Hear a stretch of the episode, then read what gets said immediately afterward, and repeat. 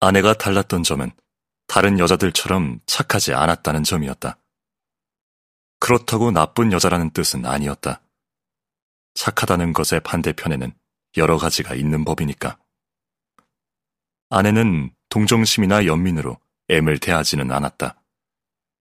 심지어는 M에게 상처가 있다는 사실을 의식조차 하지 않았다. M은 아내의 그 점이 좋았는지도 몰랐다. 하지만 신혼 초에 M이 아내와 심한 불화를 겪었을 때, 도무지 아내가 자신에게 질 생각을 하지 않았을 때, 갈등이 마침내 극에 달했을 때, M은 소리를 지르며 차마 해서는 안 될 말을 내뱉었다. 아이를 없애! M은 자신이 벌을 받는 것이라고 생각했다. 젊은 날 착한 여자들을 괴롭힌 벌을 받는 것이라고. 아내와 낳을 아이는 불행을 이어받을 것이라고. 그런 아이는 태어나지 않는 것이 좋겠다고. 그때 아내는 임신 3개월이었다. 음악이 흘러갈 때마다 악보가 바뀌던 유튜브 영상은 어느새 멈춰 있었다. 기분 나쁜 음악이군. 어두운 기억을 떠올리게 하다니 말이야. 그로부터 20여 년의 시간이 훌쩍 흘러버렸다. 다행히 M과 아내는 아내의 배가 막 불러오르기 시작했을 때 화해를 했고, 아내는 자연분만으로 남자아이를 낳았다. M은 조금 전 들었던 음악이 대중들에게 사랑을 받지 않을 거라고 확신했다. 아내의 취향은 별스러운 데가 있었다. 쉽게 이해가 가지 않는 독특하고 까다로운 것에 더 몰두했다. 마치 음칠수록 음역이 넓은 어려운 노래를 좋아하듯이.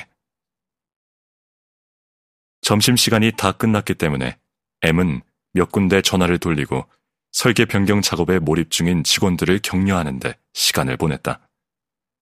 메일은 두 통이 더 있었다. M은 세 번째 메일을 열어보았다. 한 편의 시가 있었다. 리하르트 데멜이라는 처음 들어보는 시인의 이름과 함께. 천천히 시를 읽어내려가던 M은 한 대목에서 멈칫했다. 나는 아이를 가졌어요. 당신의 아이가 아닌. 나는 당신에게 죄를 지었어요. 여자가 이렇게 고백하는 대목에서 M은 뜻밖에도 아내의 음성을 들었다. 가슴이 내려앉았다. 아, 그랬었군. 그랬어. 언제였을까? M은 다시금 자신이 요즘 아내에게 소홀했다고 자책했다. 아내를 너무 혼자 두었어. 무엇이든 가꾸고 기르기 좋아하는 여자인데. 아들 환희도 군대에 들어가서 적적했을 텐데. 그래서 아이를 갖고 싶었구나. M은 순간적으로 아내가 딴 남자의 아이를 가졌다고 믿어버렸다. 하지만 기름기가 빠져나가기 시작한 아내의 헬쓱한 얼굴이 떠오르자 M은 곧 자신에게 실소를 머금었다. 나 참, 폐경이 된 지가 언제인데. 아내는 환희가 대학에 들어갈 무렵에 욕실 수납장 구석에 처박혀 있던 생리들을 검은 비닐봉지에 둘둘 말아버리면서 나도 이제 졸업이네 하고 말했던 것이다. 그렇다면 이 시는 도대체 뭐지? 하루 종일 스무고개라 하는 기분이군. 현실 감각을 되찾은 M은 조금 전 자신의 머릿속을 스쳐 지나갔던 생각들이 오래전부터 자기 안에서 또아리를 틀고 있었다는 것을 깨달았다. 저 아이가 내 아이일까 하는 불안이.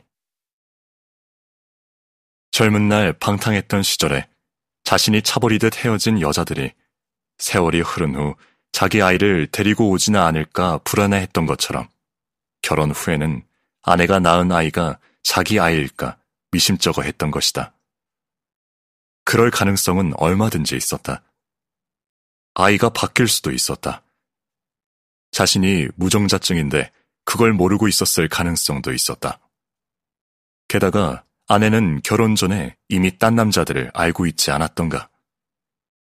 M이 자신의 불안을 더듬어 나가려 할때 M의 핸드폰이 울렸다.